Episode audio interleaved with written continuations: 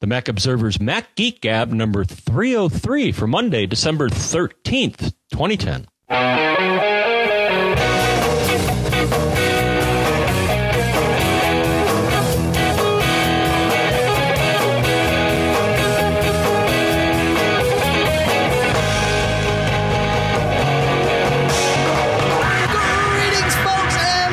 Welcome to the Mac Observer's Mac Geek Gab, the show where you write the agenda by sending in your questions, your tips, your comments. We do our best to answer them, share them, and overall bring you an enhanced Mac life. From Durham, New Hampshire, I am Dave Hamilton. Enhanced. That's right. Yeah, oh, that's good. Yeah, um, I'm with you. And this is John F. Braun here in Fairfield, Connecticut. Outstanding. So, uh, you know what? Let's dive right in and uh, let's see what Pete has to ask us, John. Hey, Don, uh, John, Dave, and uh, Pilot Pete. Uh, this is Pete from uh, very cold, early morning Wisconsin. My family just switched over from PC to Mac, and uh, we're pretty used to the, the Microsoft software. Um, been pretty pleased with, with Apple's Mail.app but uh, I goofed up somewhere, I guess, and got rid of the uh, the preview pane or the reading pane that is uh, that is uh, a default view in Mail.app. Was wondering how to get it back. Been poking around in preferences and, and menu items, but maybe I'm just not seeing it. Uh, was wondering if you guys could help me. I'm on uh, 10.6.5 now on a uh, uh, the newest version of the Mac Mini. Um, in Outlook, MS Outlook, the uh, reading pane was a, a menu item that you could bring back, and I just I'm assuming that it's probably the same way in in Mail.app. I just haven't been able to find it. Uh, again, hope you guys can help me. Uh, keep up the good work. Love the podcast. Have yourselves a great day. Thanks, Pete. And you have a great day too. All right. So you are right that in Outlook, which is in, which is new to the Mac, uh, this is the first time we've had Outlook proper for the Mac. Uh, it is a menu option in Microsoft Office 2011, and that is the view menu reading pane. And then you get to choose whether the reading pane is to the right of your message view, below your message view, or hidden. In Mail, though, you don't have a menu option and you don't have all three of those options, at least not by default. But you can adjust the size of the view. And if you adjust it all the way down to where it hides, then it makes it go away. So my guess, Pete, is that you have uh, you or someone in the house has grabbed the little bar that used to sit between the viewing pane and the the message list and dry and has drug it all the way to the bottom of the screen and it's still there. In fact, you'll see the little bar with one little dot in the center and if you just go down and grab that and drag up, you should see your preview pane reappear. That's that's my story, John. And I think you should st- stick to it. I'm gonna.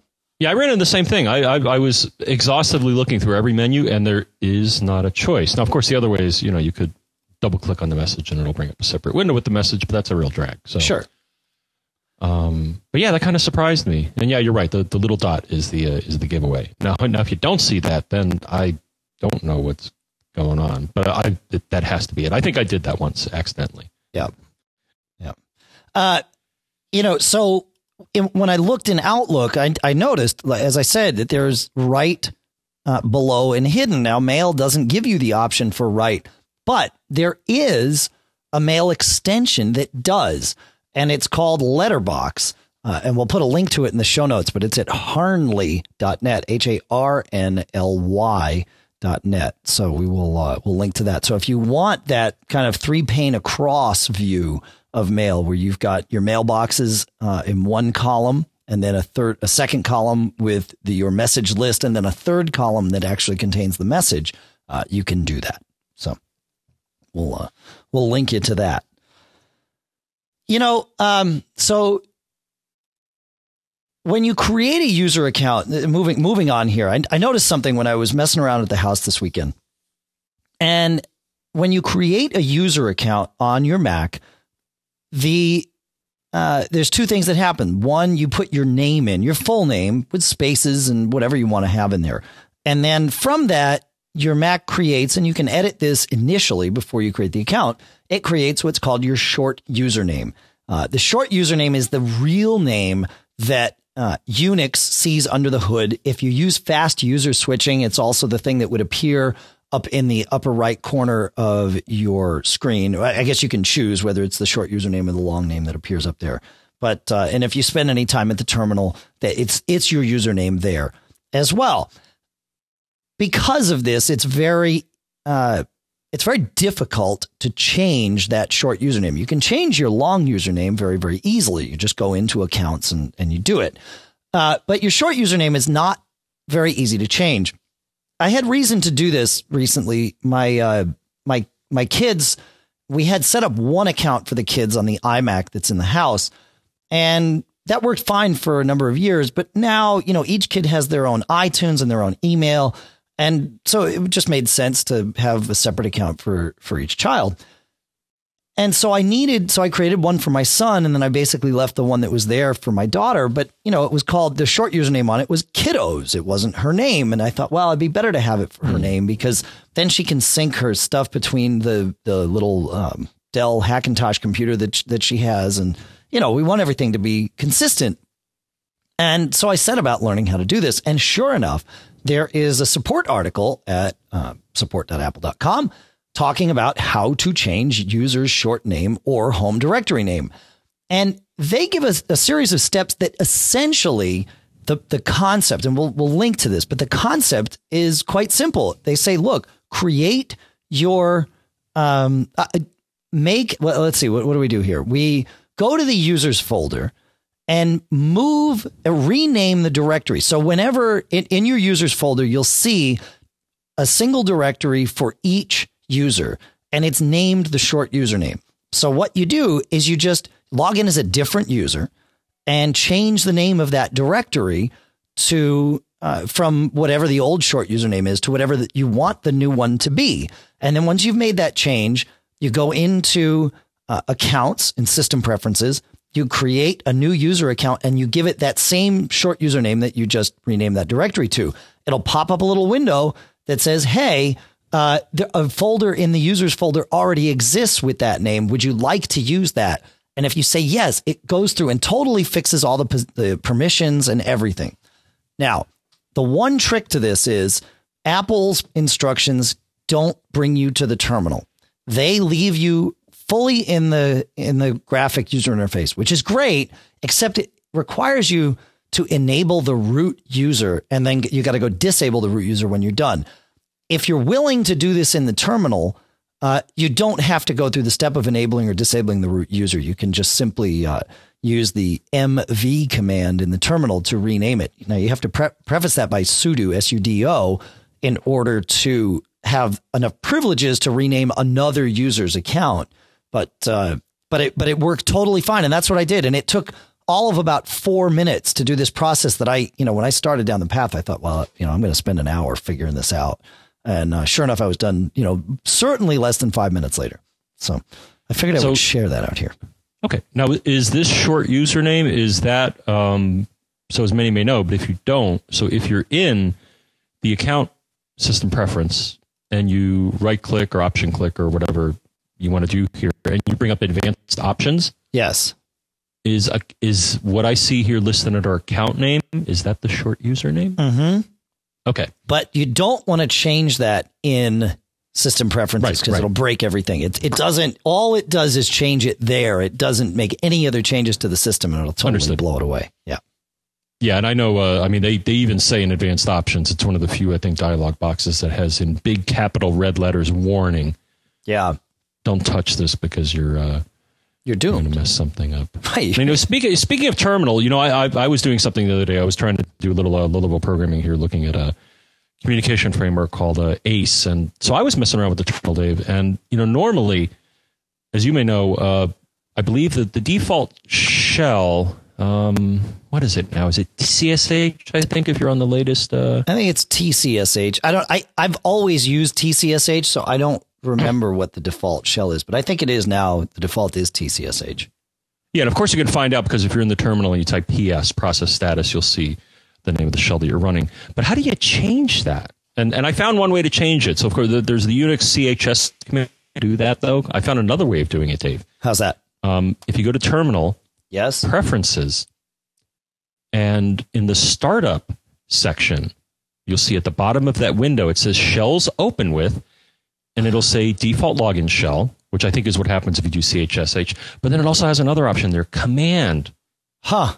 And so what I did is I put slash bin slash bash, and now when I open my terminal, I get bash, just because I like bash. So that's a really geeky Unix, Unix thing that we've done here. And we usually save the really geeky Unix stuff tw- t- toward the end of the show. But uh, Yeah, but that's no. This is good. The the one thing I will point out, since we're heading down this path, is this only changes it for when you access your machine via the terminal app. Right. If you SSH into your computer uh, via remote access, then you will get whatever your default shell is, um, which which would then be TCSH if you have not changed it. So Yeah, the reason I needed to do this is because I was dealing with some software that I think uh, assumed the presence of bash or it didn't play well with TCSH. Yep. So once I was able to figure this out, then things got a little better. It's it's still giving me some weird errors, but we'll talk about that at another time. Yeah, it, it, but it is worth saying. So, um, you know, we're talking about Bash and TCSH and CSH and all that. Uh, the original shell in Unix was simply a program called SH for shell, and shell is the command line that you get when you go into the terminal, which used to be the only way to access a Unix computer to interact with it, right? So, so that that that that's what a shell is, and then there have been various um, deviations of that uh, main, you know, shell. Initially, there was C shell, which was then CSH, and then there was the T shell, which is TCSH, and then there was the born again shell, which is BASH, right? I am born again. Yes. Yeah, uh, and there were others as well, but that you know, it, it, we're getting. We're, we're, we're dancing at the edge of Unix lore here, and we're we're, we're going to stay right where we were um, because we're not going to. All right. Well, go deep. well, so let's get off the edge. Let's get off the Dave, edge. and may, maybe maybe go go to Chris with something that I think is a bit more uh, tangible or relevant or both. or both. So Chris writes, uh, I recently purchased a 27 inch iMac that my wife and I both use, and we each have a user account. I also purchased an Airport Extreme because we want to have our one terabyte OWC external hard drive on the network so we can share our files, our iPhoto library, and our iTunes library. In addition, we have a Mac Mini and a MacBook Pro in the house that I want to point at the external hard drive to access files, iTunes, and iPhoto libraries. The Mac Mini and MacBook Pro each only have one user account, but each have their own iTunes and iPhoto libraries on their local hard drives. As you can probably imagine, my goal is to merge the iTunes and iPhoto libraries from these two machines to the external hard drive and point all three computers at those libraries. I have Googled around trying to find the best way to merge libraries, but I haven't really found a unified theory on the best way to go about it. As much as I hate to say it, it seems to me it might be best to create a new library on the external hard drive, share the locations of the music and photos from the Mac Mini and MacBook Pro across the network, uh, add photos and music manually from those machines, and then point all three computers at the new library. Uh, it seems like a lot of work. So, my first question is Can you make a recommendation on the best way to merge libraries? Uh, and then he talks about uh, things that he's tried doing. So, uh, and then uh, uh, let's see, yeah, and then he said, uh, so the one of the things I've tried was to simply copy the iTunes folder uh, from username slash music slash iTunes from my MacBook Pro to the external hard drive. This way, well, this way I bring along the library file, album artwork, and music and video. This is around 25 gigs of data. While logged into my user account on the iMac, I pointed library iTunes to that library file and it worked. I could see all of my music and podcasts. So that's good. Yep. And that, and there's nothing wrong with that. That will work. I've done that. It, it works totally fine for one user at a time. You cannot have multiple versions of iTunes loaded, um, but it will work. So my next step was to switch to my wife's user account via fast user switching and repeat the process.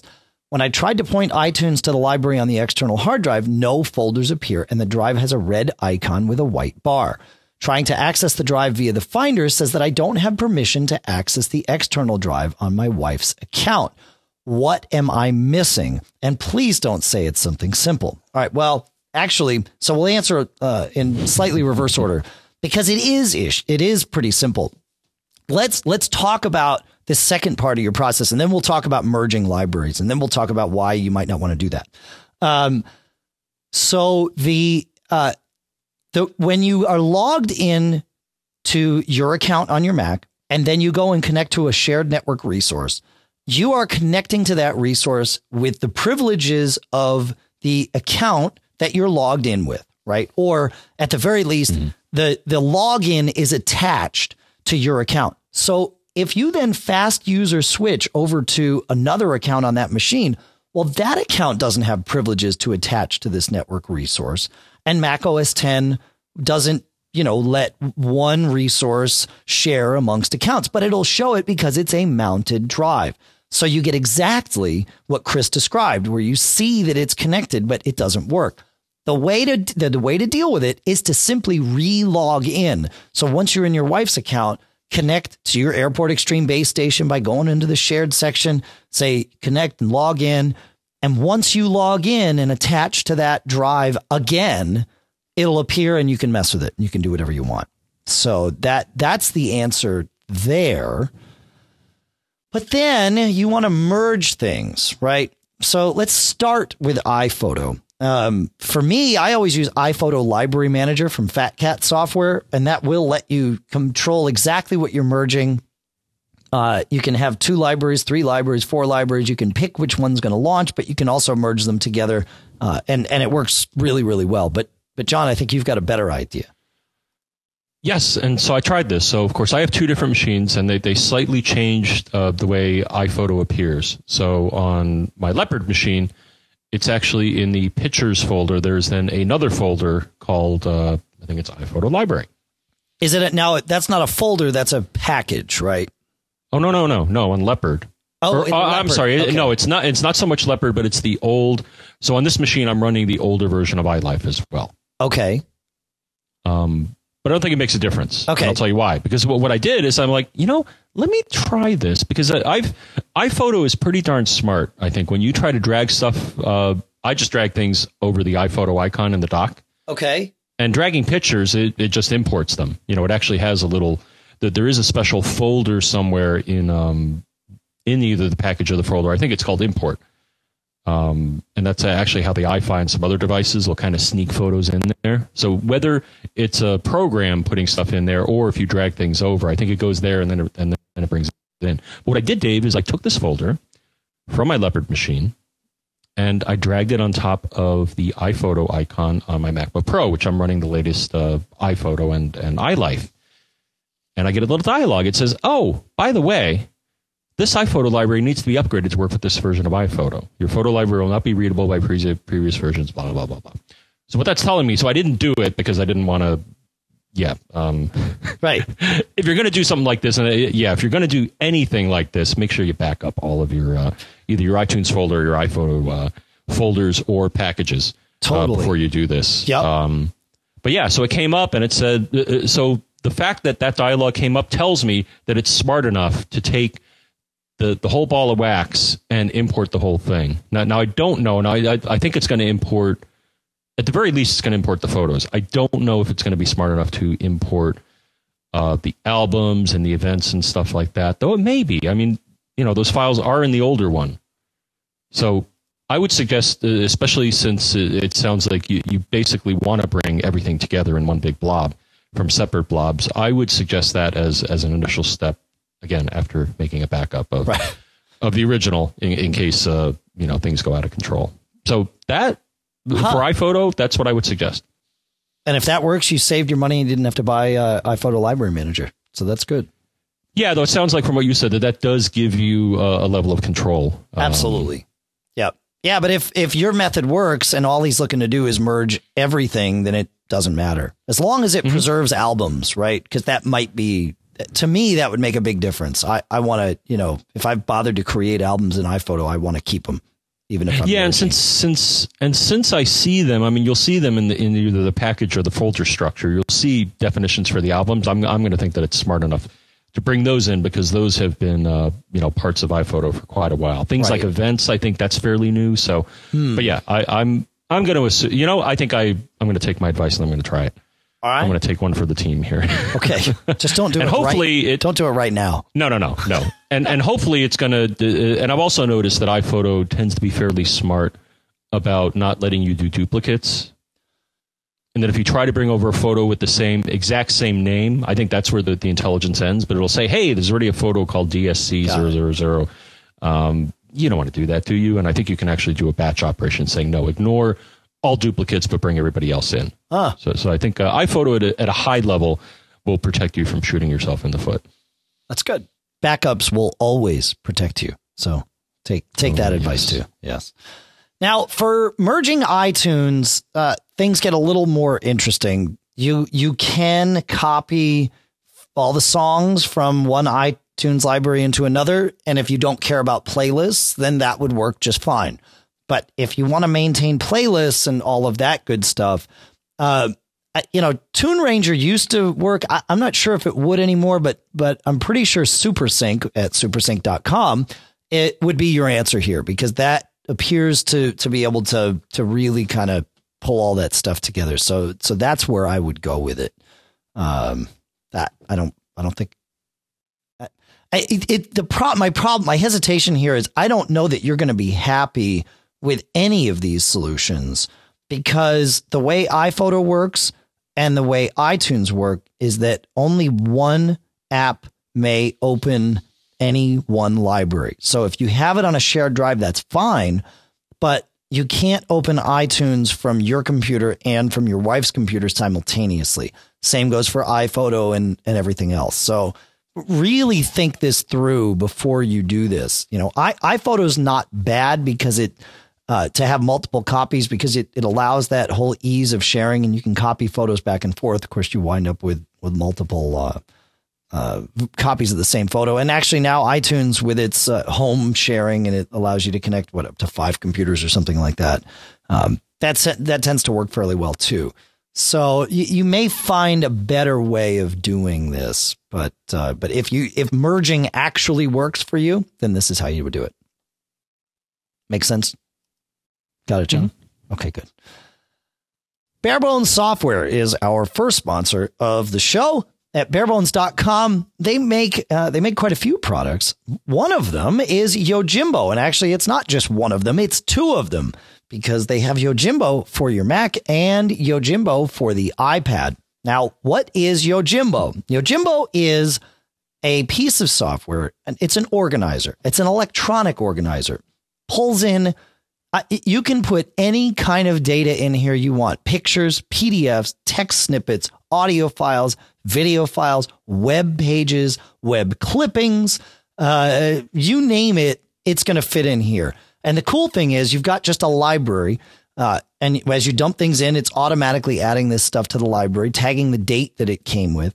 Uh, you can name it, of course. You can rename it after the fact, but you can then go and create collections. So you know, for me, for example, I have a Mac Observer collection, I have a Mac Geek Gab collection, I have a personal collection, I have a little text uh, tech tips collection, and as I pull stuff in, I can categorize it, and I can even have it show me show me the things that aren't in any collections. Now, things can be in multiple collections, so I might have a Mac Geek Gab thing to talk about here.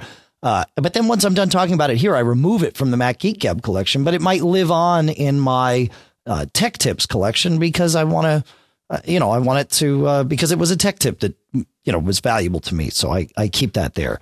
Again, not just text, but audio, uh, video, PDFs, pictures of any kind, all can be organized in here. It's a really great way to organize all the other stuff. You know, you've got your email, you've got your calendar, you've got your contacts, but but there's there's other stuff that you wind up needing to hold on to. A lot of people keep a folder of text files on their desktop. Some people, you know, pump all this data into the Stickies app.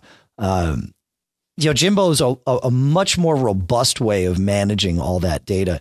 And of course, it syncs. You can use Dropbox to sync it from Mac to Mac. You can use Mobile Me to sync it from Mac to Mac.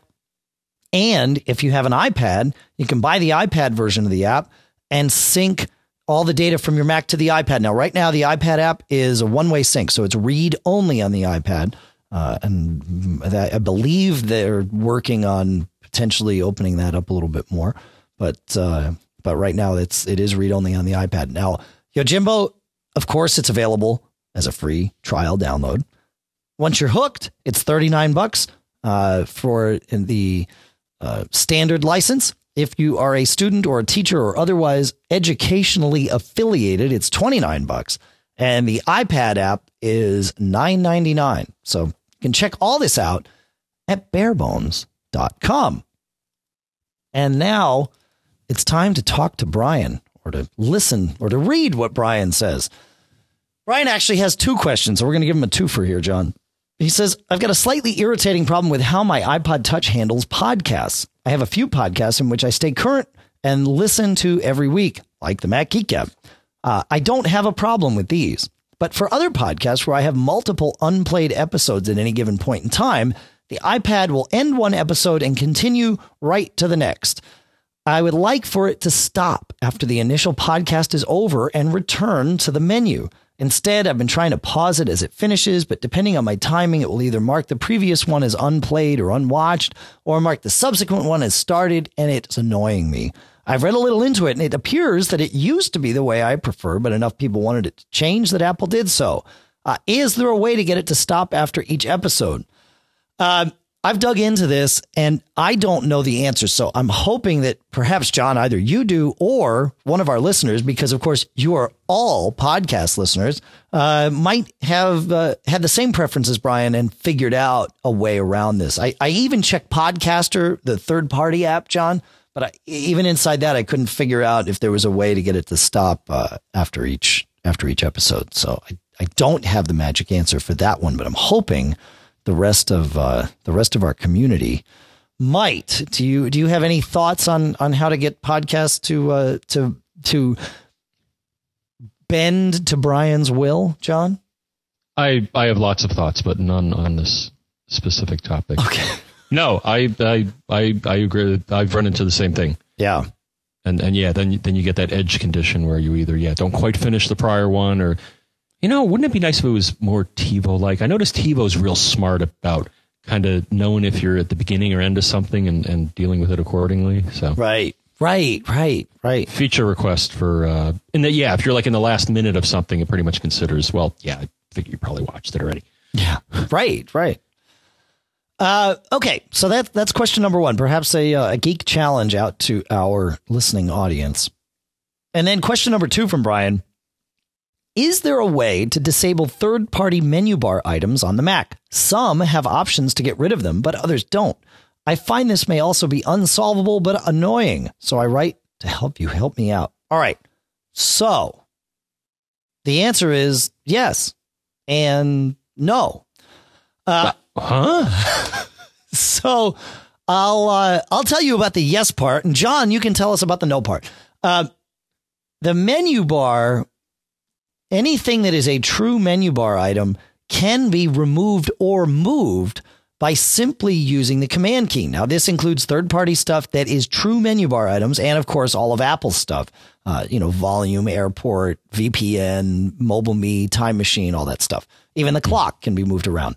So, what you do is you go up to the menu bar and you hold down the command key uh, and then click on whatever item you want you can start dragging it around. And if you drag it left or right in the menu bar, you can control where it appears and other things will kind of move out of your way and, and make room for you. If you drag it out of the menu bar and let go, it'll get a little, you'll see a little poof of smoke and away it goes. That's it. It's off. Now, all that's happened is it's gone to, you know, presumably like, you know, time machine, for example. If, if you did that and you wanted it back, you just go into system preferences, time machine and click, check the little box that says show time machine status in the menu bar and back it comes. So that's what's going to work for most of the stuff, including stuff like iStat menus and, uh, and other third party widgets whose only job is to display stuff in the menu bar. However, if driven by an application that's running, could be different. So, John, I turn to you. Is that the answer? Well, l- let me give some background here. So, okay. you know, I, I love, you know, as I was talking about the whole terminal and, and uh, uh, shell thing, I like to get my hands dirty and dig into the works here. Right. So I started scratching my head and saying, you know, where does all this stuff live? How does the OS know what should be up in the menu bar? Right. And I found it. So if you go to your home folder, library, preferences, com.apple.system UI, user interface, I guess, server, dot plist. Yep. And if you look in there, there's a key called menu extras. And you know what I found there? I found some, but not all, right. of the items that I see in my menu bar. Right. And then I started looking and trying to figure out which, uh, and it was funny, Dave, because there was a 100% correlation between the items that were not in that P list and the items that I couldn't move. Mm-hmm. And some of them were Dropbox, which is an application, um, right? Total Finder, which I guess is an application. It is. Yep. Uh, Eye-Fi Center. Yep. Check. And something that I use called Smart Reporter. Check. So, so I guess they're so I guess as you're saying, so these applications I guess are using a different well, as, as you're implying, so they're using a different mechanism to stuff things into the menu bar than the system UI server right. mechanism. Right. Because they're now, they're they're dependent on the app running as an app. Um and and and so they that that's how that works. And and I believe that fits within Apple's spec. There there used to be apps that were kind of stuffing things into the menu bar in, in, in a way that cheated, but Snow Leopard pretty much blocked all that out and, and made people say, hey, look, you either have to work truly as a menu bar icon and let us, you know, let it let yourself be managed as a menu bar icon, which also means being removed, or if you want it associated, if you want it there all the time that your app is running, then it, you know, you got to do it that way. And, and so that's, that's how it works. I don't, I don't know the particulars because I've never coded any of that stuff, but, but that's, now, what's odd, sense. though, is that one of the items that I found in the P list, Dave, was something that uh, caught my attention because it's not one of the items that you can even move around, but it's something called MenuCracker. And I remember, uh, I think in prior versions of Mac OS 10, yeah, um, MenuCracker was something that would. Uh, so I think Apple at one point really discouraged you or prevented you from putting things in the menu bar. They didn't offer a nice way to do it, and I think MenuCracker was an open source deal that um, that would allow you to do that. And then I think they they don't allow or it doesn't run properly under Snow Leopard based on what you told me. Now I don't know why it appears in the list here. It actually it, seems to be part of iStat. It appears, that it's part of the iStat extras. So I don't know if they put that there to for future use or I don't know why it's there. Yeah, I, I I'm I'm a little confused about that too, unless they simply, you know, kind of built MenuCracker for their own purposes in a way that that fits in with whatever works in Snow Leopard. I mean, obviously, iStat menus works in Snow Leopard, so they've they've figured that out. Um, but yeah, all the old MenuCracker stuff didn't. So, um, so there you go. So yeah, if you want to remove stuff, grab it, and if you can move it, you can drag it out. If not, if it's something like say Dropbox. Uh, that's up to the application vendor to decide how they want it to work. Now, Dropbox there is no way to have Dropbox running and not have it appear in your menu bar, to my knowledge. However, something like TextExpander, uh, there is. You can have it in your menu bar if you want, or you don't have to. Uh, I believe Keyboard Maestro is the same way. Uh, you can have it in your menu bar, but you don't have to in it, and that's just the way the app preferences are set up. So that's that's my story, John. Uh, you know, you mentioned System UI Server, so I'm going to throw out a bit of troubleshooting here. Hmm. System UI Server uh, sounds like it's a lot more than it is. I mean, it, from that term, the first time I saw it, I thought it controlled like the whole user interface, right? Because it is the System UI Server. Stands to reason. Really, all it does is control your menu bar. And so, and, and that's good to know because there there have been times when I've been running my Mac and suddenly I realize my menu bar is frozen. The clock's not ticking. I can't click on anything. When I float up there, my mouse goes from a pointer to a, a spinning wheel or a clock or whatever. And and it's stuck. And of course, the only way you can get out of that is to to reboot. However, if you go and launch Activity Monitor and find System UI Server in the list, uh, now you'd have to choose all process. Oh no, I guess System UI Server runs as the user, so you don't even have to choose all processes. But if you go and find System UI Server in the list, click on it and then click quick click the Quit Process button, and then click Force Quit. Uh, it is one of these processes that the system will restart automatically. So it's like you kill it off. When it comes back, it rebuilds your menu, and uh, typically everything's okay, and you can save yourself a uh, a reboot. So, and and with Unix, you're pretty safe. You know, even if one component crashes, if as long as you can get that back up and running, you're probably okay, unless there's something more more troublesome going on.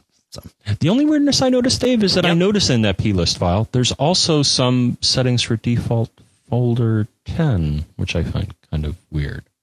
Yeah, default folder has the option uh, of appearing in your menu bar. uh, okay. I, I have it turned off because I don't care to fill my menu bar with stuff that I don't right, use right. in the menu bar, right? You know, um, but you know, hmm. Dropbox is one of those things. I guess I've gotten used to it. I don't really need it there, but I don't know where mm-hmm. else I would go to mess with it if it wasn't there. So, uh, you know, it is handy to look up and see if it's spinning, and that tells me if it's syncing or doing something. So, I, have I've I've worked it into my life such that I've accepted its place in my menu bar.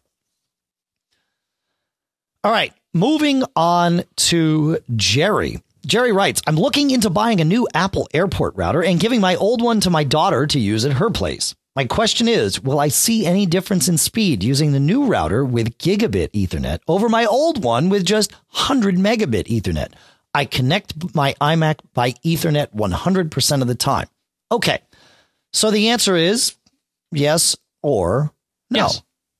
Well, well, or well, no. he wasn't very specific no. about wh- where will he see in what situation will he see a difference in speed, Dave? Right. So uh, we'll start with your internet access because that's what most people are using their their network uh, capabilities for. And in that sense, all you need to do to answer the question is look at the maximum speed that you have contracted to get from your internet service provider. Now, for me, it, what I'm talking about there is it, the, the, the upstream and downstream. I have contracted with Comcast. I have the cheapest Comcast option I can get, and I get 12 megabits down and two megabits up. However, mm-hmm. I also have the ability to burst. And when I burst on the downstream, I can get as much as 30. And on the upstream, I get as much as like four, sometimes five for a short period of time. Then they ratchet me back down.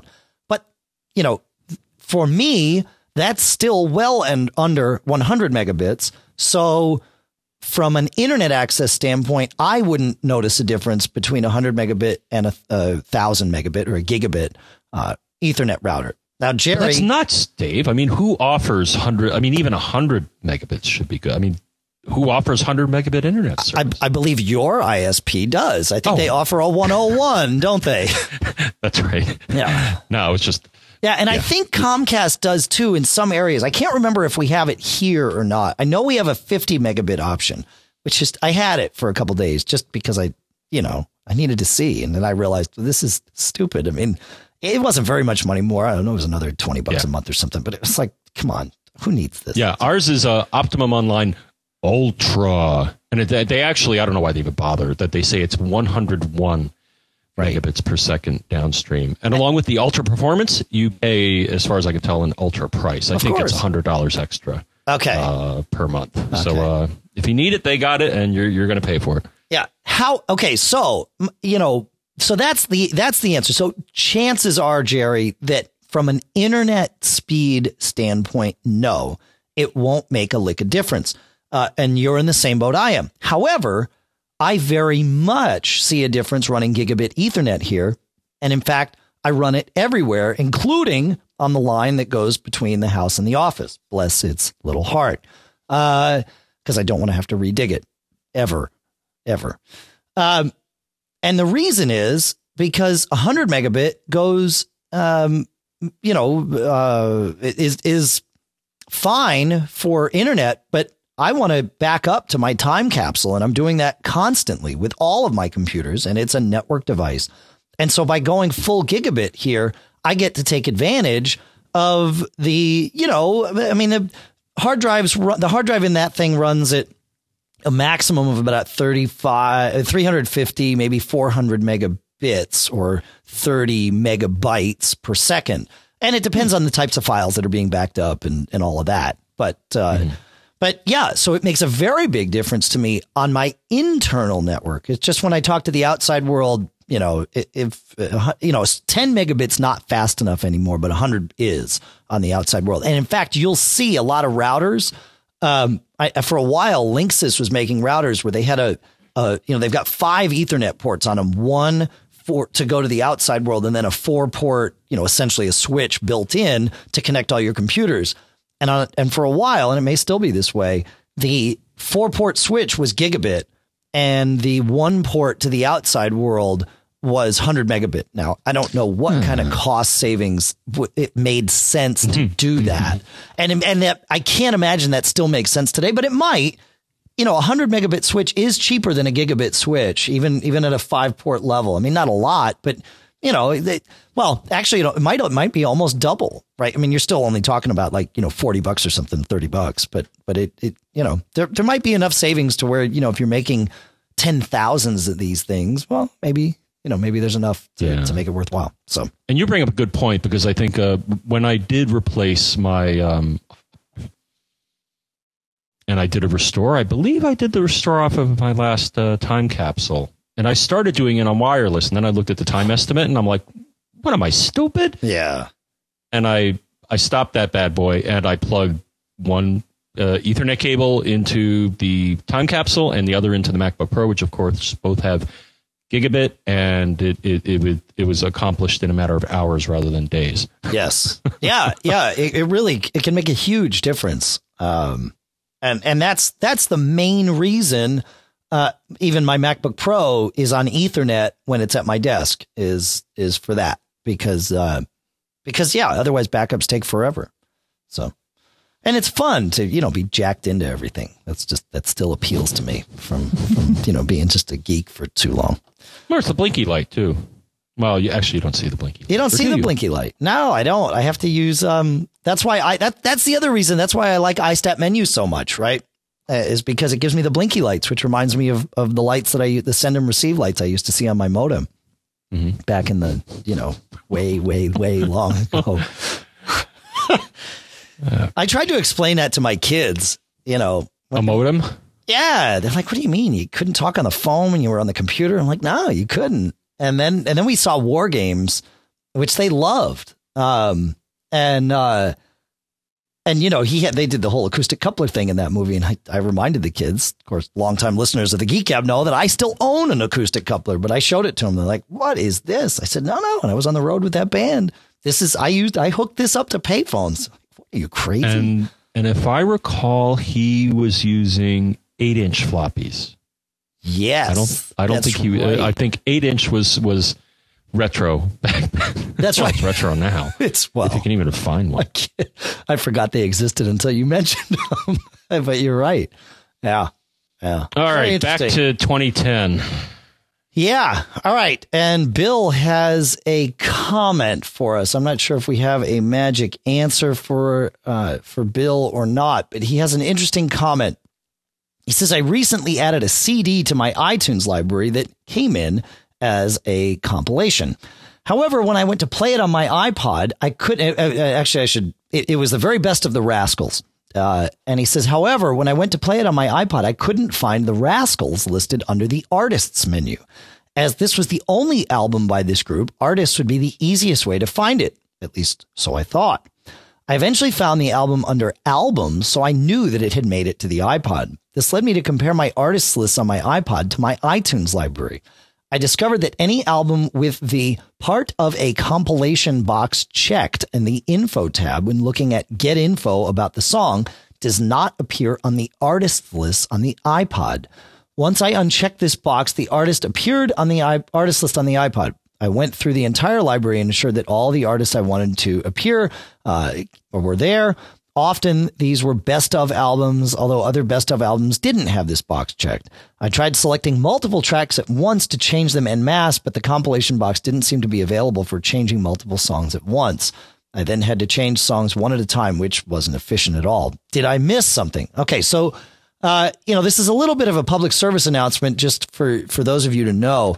Um, I didn't, I couldn't find anything in the settings of my iPod that would, um, that would have told me you know, that, that say, look, you know, include uh, compilations in the artists list. Uh, there was nothing that I found on uh, on mine, but uh, but I was able to change multiple track change the compilation status as multiple tracks. And all I did was highlight the tracks and go into get info, which is in the file menu, and then go to the options tab. And then there's the part of a compilation option. And I just set that to no. And the little box next to it checked. And I said, okay. And boom, away it went. So perhaps there, there's hope for being able to do this uh, en masse for you too, Bill. But, uh, but yeah, interesting. So for those of you that run into that, you, now you'll know why. Anything, anything else there, John? That I got nothing. You got nothing. All right. I don't think I had that in my box. Actually, that one was missing. So. Oh, So- nice. Like to, we like to keep you on your toes. That's what it is. um, I want to talk about. To talk- we have a bunch of follow ups from show 302 from last week, but first I want to talk about our second sponsor, which is Citrix with GoToAssist Express. GoToAssist Express in a nutshell allows you to connect to and view and control a computer remotely built for support professionals. It can be used by pros and by the home user alike. Christmas time's coming up, right? Uh, family members are bound to get new computers. Clients, if you're a consultant, are bound to get new computers. They're going to want your help because you listen to the Mac Geek Gab, so you know how to do a lot of things that they don't you don't know yet. So you know, one thing is uh, you can tell them to listen to the show, but until you get them up to speed, you're on the hook to help these people out, right? So the the best thing you can do is uh, is not have to leave the warm, cozy comfort of your home to do that. Now, certainly you could get the sled out and go across the snow and uh, and get to their house, but you're going to be cold. It's going to take your time, and you can only help one person at a time that way. With this, what you do is you tell them, hey, you log into your GoToAssist Express account. You can set one up for free for 30 days, right? So you can set it up now, get used to it, and you're golden through Christmas. Uh, you log into your account and you say, I want to create a new session with, uh, you know, Aunt Millie. And then uh, it says, great, here's Aunt Millie's URL. And you either email Aunt Millie her URL, or if she doesn't know how to uh, do that, you just call her up on the phone, get her to her web browser, and have her type in the URL. As soon as she does that, you're basically off the hook. It's going to ask her, it's going to say, hey, so and so, you know, your your uh, your niece or your nephew wants to connect to your computer and help you out. Uh, Aunt Millie says, "Yeah, that's good by me," and boom, up on your screen comes her screen, and you can control everything from as far away as you care to be. It's beautiful. John and I have tried it. It's very, very simple. There's no teaching the person on the other end how to poke holes in their firewall. There's none of that mess. You just do it. GoToAssist Express uh, from Citrix. You can get it for 30 days. Go to assist.com slash geek is the only way to get it for 30 days for free. That's go to assist.com slash geek. So check it out and uh, and enjoy helping people with your feet off and the fire burning, and you're good to go. You can bring your laptop right over, cozy up to the hearth, and uh, and enjoy the holiday cheer. Uh, all right. What a nice mental picture. That that was great. It is a nice mental picture. It's actually kind of what I'm thinking about doing tonight because it's rainy and it's not real cold here, but it's just, you know, eh. Joel, let's see about maintenance scripts. Joel writes, uh, so we did. We talked about maintenance scripts in the last show, and and had and I wanted to follow up with you, John, uh, because what we talked about was some of us, i.e., me, uh, my maintenance scripts run all the time. Uh, for Joel, uh, for uh, for our listener who wrote in, and also for for you, John, you found that when you looked, your system's maintenance scripts weren't running at all. And uh, and so we talked about some ways of fixing this back in 302. And if you need that help, go back to 302 and listen. Uh, what Joel says is that regarding the periodic scripts, he found an ex, uh, an excerpt from an article at the xlab.com that uh, that talks about the difference between shutting your Mac down overnight versus simply letting it sleep. And we won't read the whole thing here, but essentially what these people uh, are, are are saying is that if the machine is it, it the way launchd, which is the engine that's supposed to run the scripts after sleep time, works is that it, it has a timer that keeps going. And when it decides it's time to run those scripts, it goes ahead and does it. However, if your computer is off, that timer may never get triggered. So if your computer is either asleep or off a lot, you may run into exactly the problem that uh, that you were seeing, John. That that's what these people are saying. Now, I'm not. I, I don't. I don't shut my machine off for for very long, if ever. I mean, sometimes I have to turn it off, uh, you know, to put RAM in or do something to it. But otherwise, it's it's never really off. It's just asleep. Sometimes on an airplane, I'll turn it off just to save the juice from it being asleep for the day. But otherwise, I you know, it's just hmm. asleep. So, so my question to you, John, is first of all, do you do you shut down your the whichever machine it was, your laptop, I guess, that was having this problem? No, no, no. Okay. I I always well, th- there are occasions. Hmm. Well, no, this isn't. No, no I'm going to say that this is. I do not believe a shutdown. So every now and then. So right now, um, a mini tail of woe here. So I used to have two batteries. I now have one battery. The, the, problem is on a, a, a flight that I took several months ago. I think it was the Blog World flight. I uh, no, it wasn't you, that. It was another don- flight. Did you donate a battery to the seat back pocket in front of you? Yes, I did. Because yeah. I think I was futzing around, and what I'll do typically is typically I'll let the battery run down all the way, and then what of course happens is the machine goes into hibernate, and then I'll put in the other battery, hit the power button, you see the little bar marching across the screen, and then it goes sure. back to where it was. And and every now and then I'll have that happen when I'm around the house. Now, of course, I only have one battery. I ordered one from our friends at um, OWC, but then they had a quality issue and then they had a delay. They're eventually going to get one out to me, and it's a it's a equivalent to the Apple removable battery. But um, every now and then I'll, I'll say maybe once a week my machine gets to the point where I don't get back to it in time to plug it back in, so it'll go into hibernate. But I don't think hibernate is considered turning off. I think hibernate no. is considered asleep. That's right. So to answer your question, um, no, I, I rarely, if ever, uh, the, the, my mode is to use it during the day you know, I'm tweeting my heart out and doing whatever I'm doing on my computer. And then I, you know, I'll close it and put it by my bed and it's sleeping. It, uh, the light is pulsing. So sure. the answer is no. I rarely, if ever, um, shut it off. Oh, and congratulations on getting uh, some more memory. Oh yeah, well we'll talk about that. that. We have well, yeah, okay. It, it's sort of yeah. Anyway, yeah, keep going.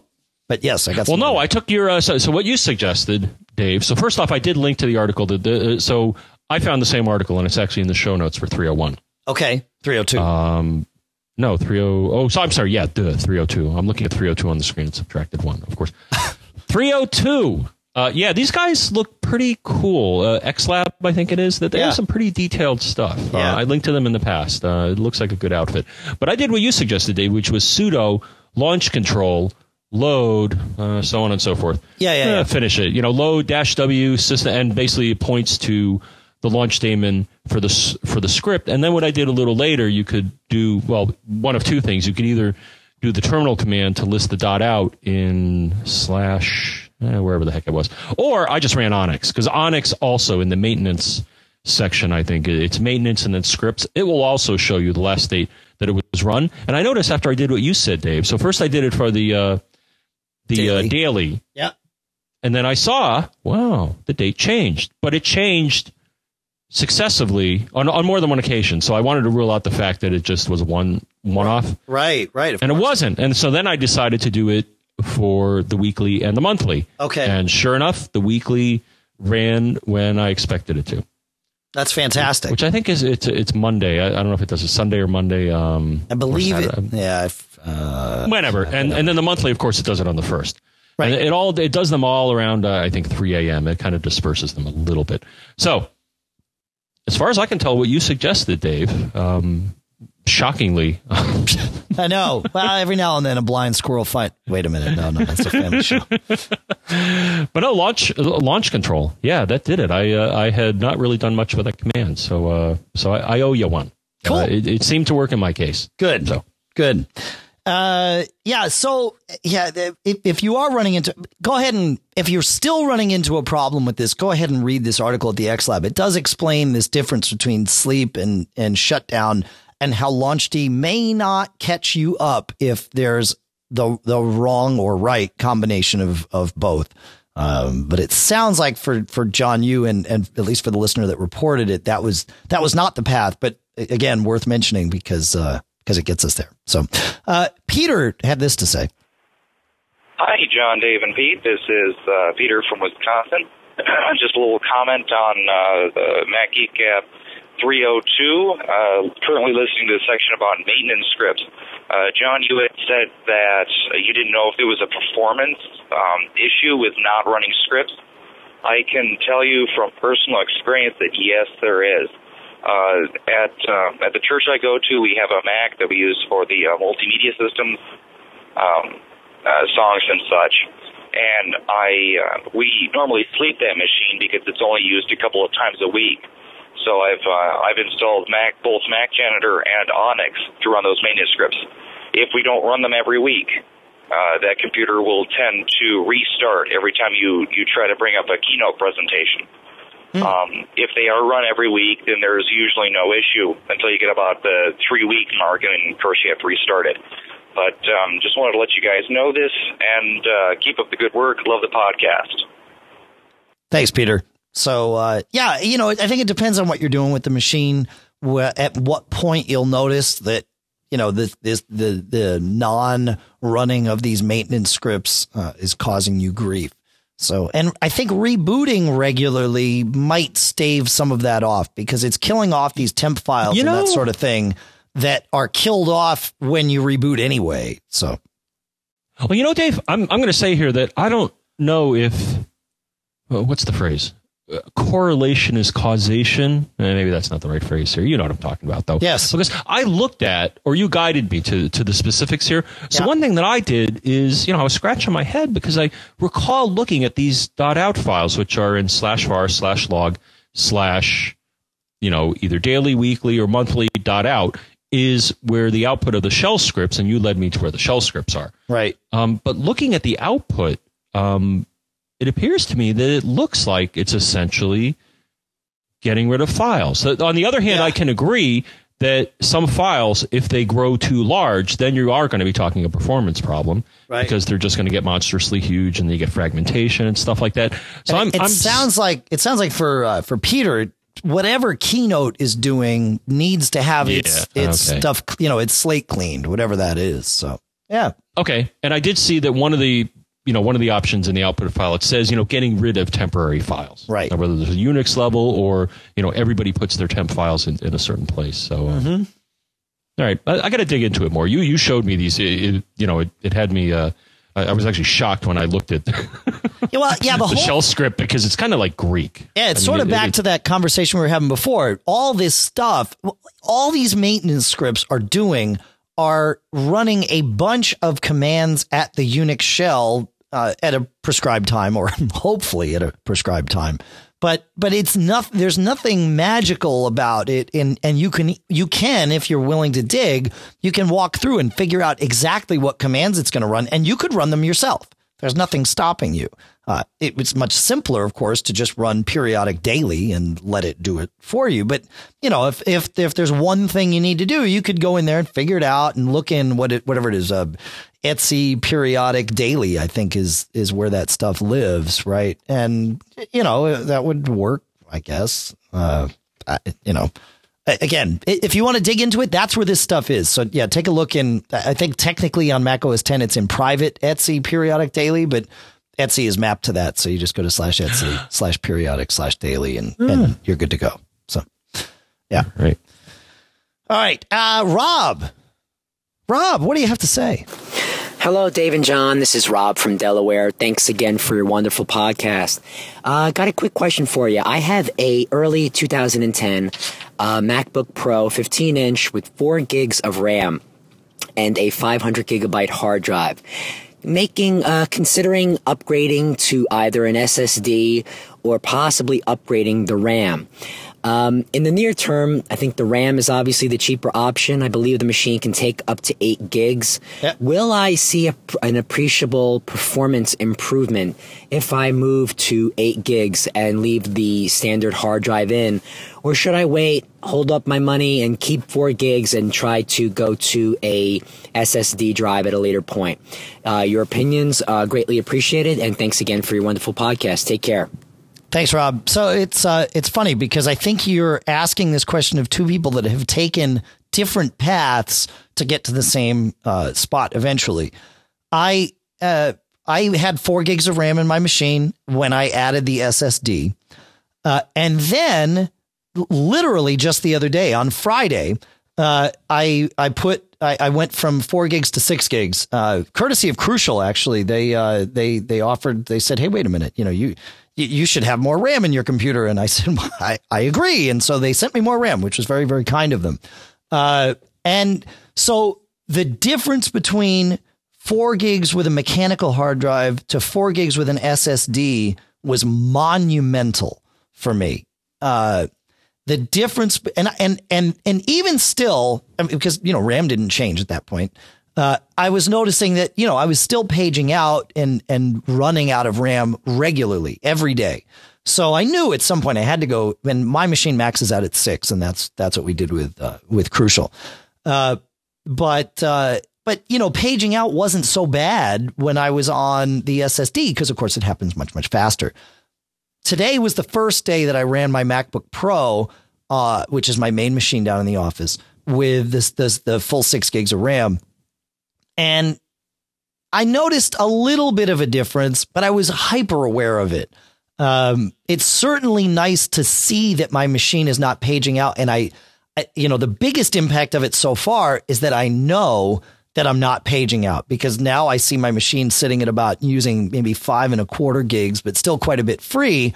Whereas it, I used to use, you know, 3.9 gigs and there was, you know, just a little bit free uh, all the time, which meant I was paging constantly. And my page file by the end of the day would be, you know, up into several gigs. Whereas today, yeah, today it was, you know, may, I think it was, I think it maybe jumped to 256 megs and that was it. But there were very, very, very few page outs uh, with the six gigs. So again, you know, thanks for, uh, thanks to, to Sam and everybody at Crucial for taking care of me on that. I, I, I can't say thank you enough because it's fantastic. So, um, but, uh, but yeah, so both help. And if you can do both, Rob, do both. But my advice would be if you've got to pick between one or the other, do SSD first from a speed uh, and user experience uh, standpoint. I think you're gonna, I think you're gonna do uh, do much better with the SSD.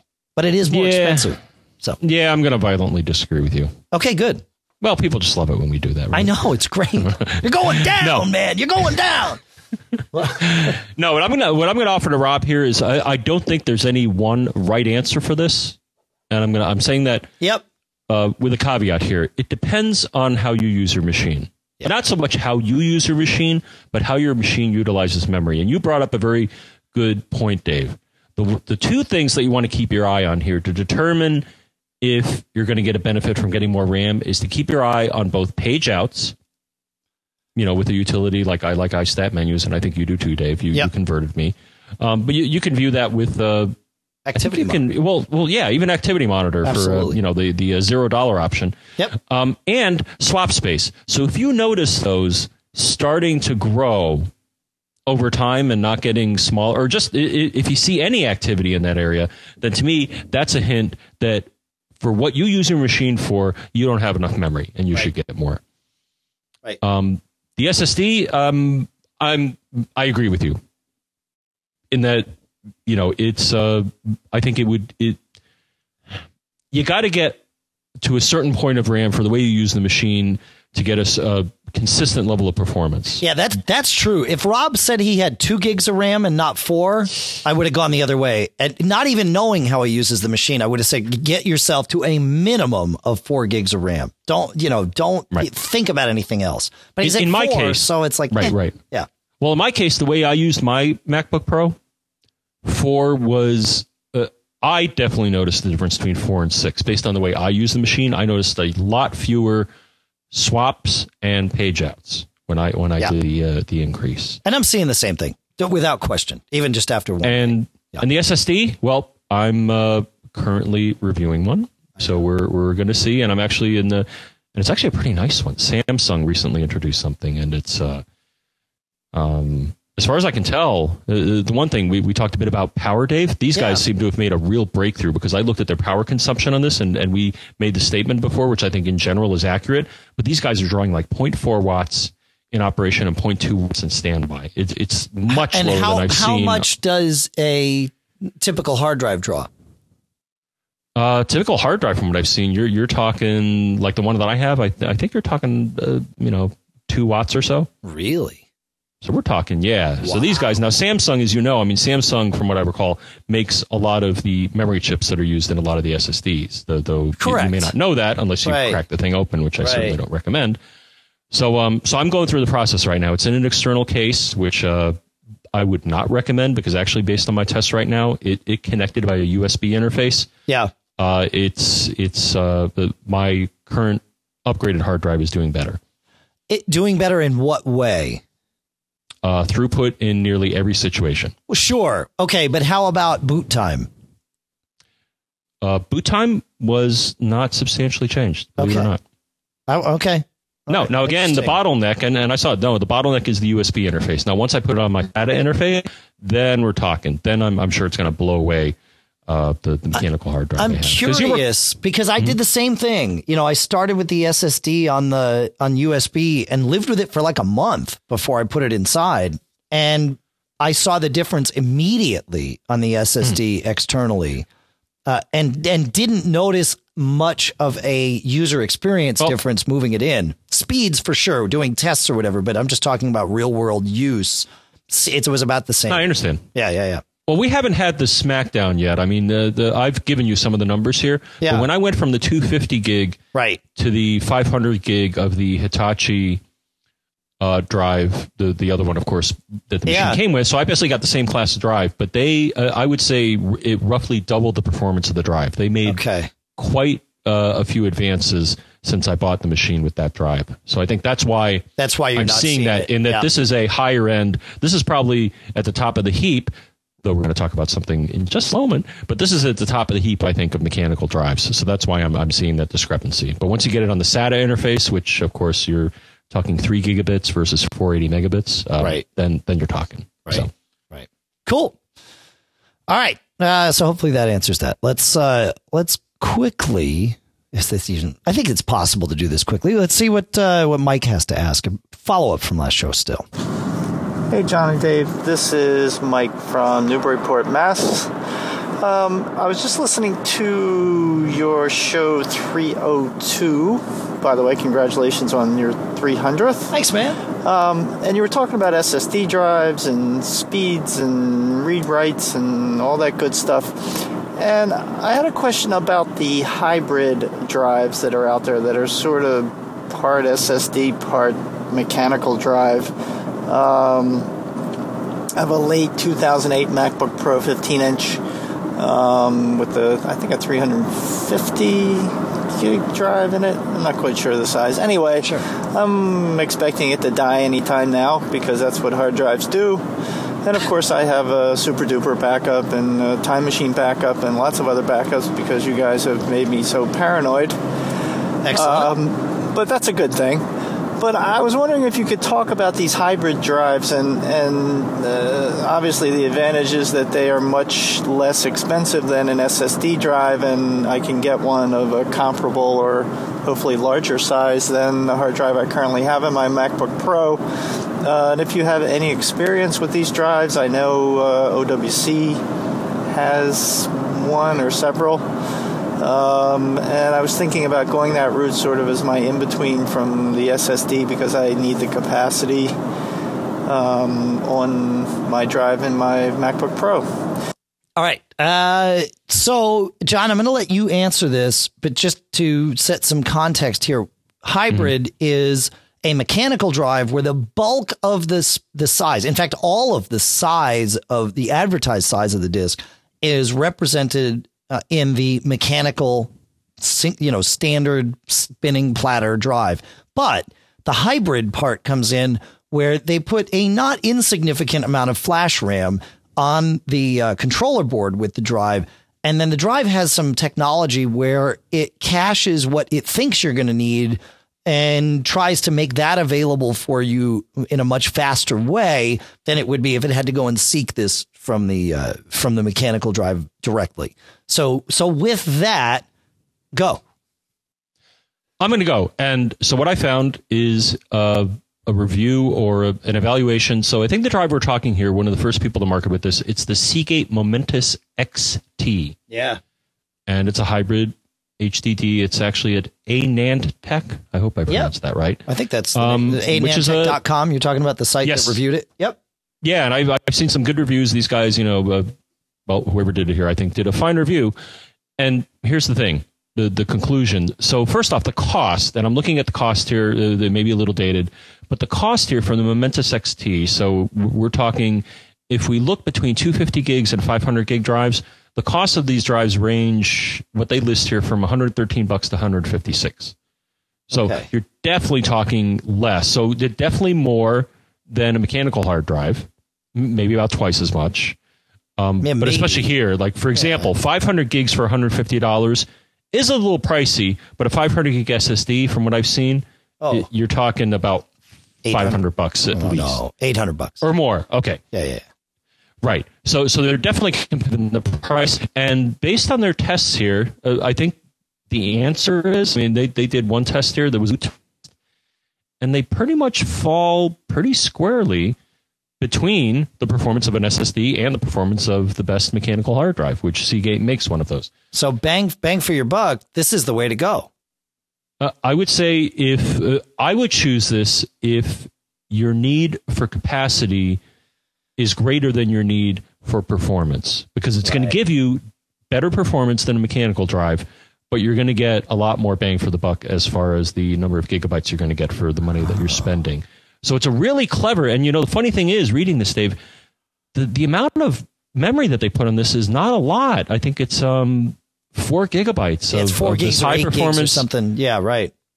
which is not a heck of a lot, but then so they must have a, a pretty you know decent algorithm. So I think out of the box, the thing will operate pretty much the same as a mechanical drive, but then it gets smart. It, it starts basically looking at, as any cache does, you know, how what data you're reading.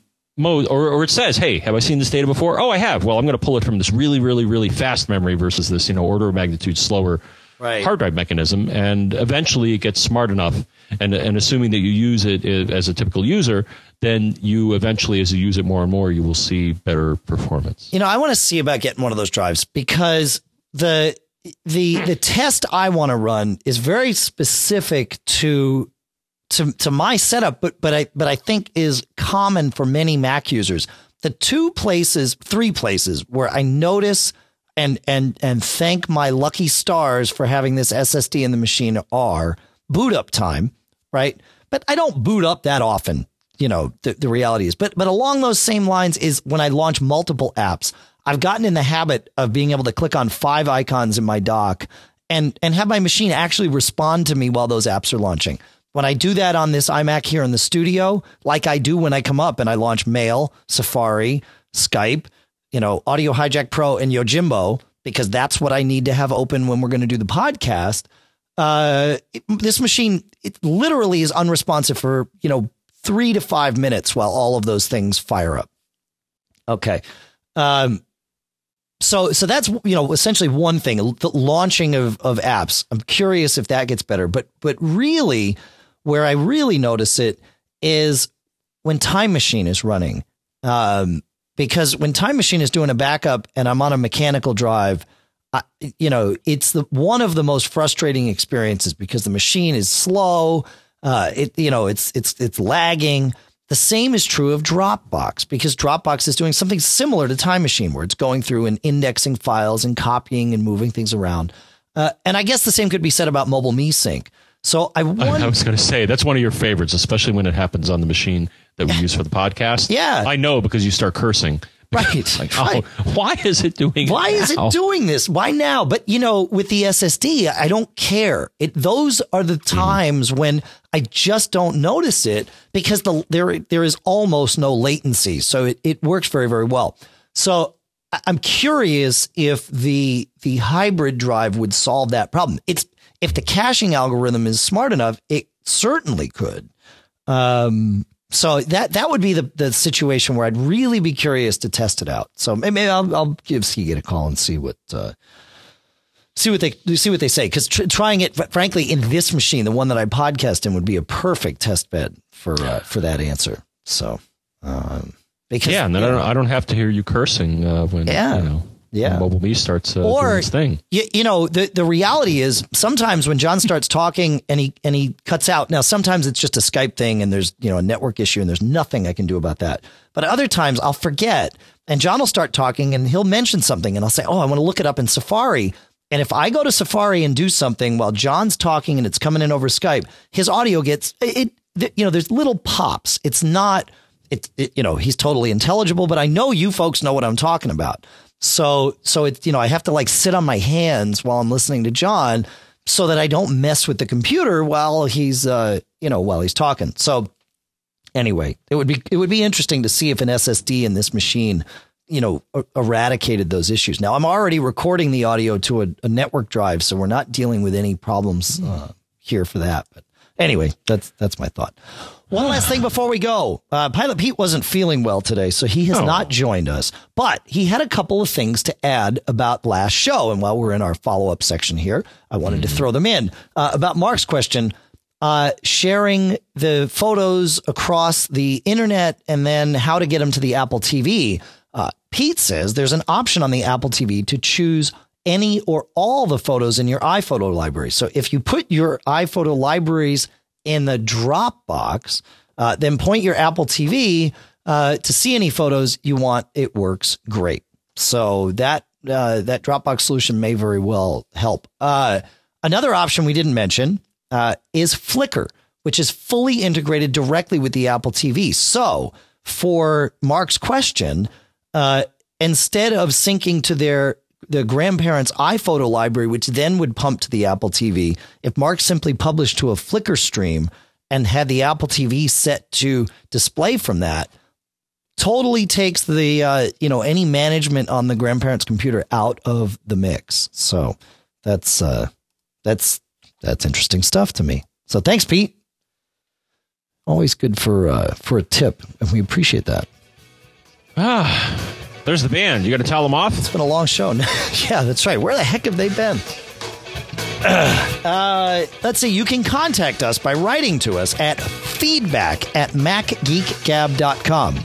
Dave, I'm almost positive that you said feedback at macgeekgab.com. No, no, no, no, no. I said feedback at macgeekgab.com. You can send us, of course, text, email, pictures, audio files, videos, whatever it is you want. We'll get it. And Cookies? uh, yeah, we love cookies. It's Christmas time. Someone sent us cookies. I think someone sent us a pie too. That's right. Yes. They did. I they know. did. But you know, Dave, that's not the only way to get in touch with us. You know how else you can get in touch with us? You How? can pick up the telephone. Why? Well, you know, to make it feel good. Okay. But you can pick up the telephone and you can call us at 206 666 Geek, which is, Dave. 4335. Uh, you can see the show notes at macgeekgab.com. You can leave us iTunes comments and you can find us on Twitter. I am Dave Hamilton. John is John F. Braun. Pilot Pete, who's not feeling well, is, as you might guess, Pilot Pete. Mac Geek on Twitter lists when the uh, shows and show notes are published. And Mac Observer, of course, lists uh, all the stuff for TMO, including when the show itself is published. We'd like to thank Michael Johnston from the We Have Communicators podcast for converting this show to AAC. And of course, we'd like to thank Cashfly for all the bandwidth that they provide to get the show from us to you. The podcast marketplace for December includes the A2 desktop speakers from Audioengine, Yojimbo and Yojimbo iPad from Barebone Software, Disc Label from Smile Software for making all those cool DVDs to send, or uh, to labels for the cool DVDs to send to your relatives, and uh, Notebook from Circus Ponies, all through the Backbeat Media podcast network. And that's it. We will uh, be doing a premium show later this week Get yourself a Christmas gift. Sign up. 25 bucks gets you an extra two episodes per month for six months, plus access to all the archives and the warm, fuzzy feeling that you get when you support your two favorite geeks at this time of year. And our sincere appreciation to everybody. Well, it gives me a warm, fuzzy feeling too, Dave. But you know, when you have that warm, fuzzy feeling, you want to make sure that you don't get caught. Made up.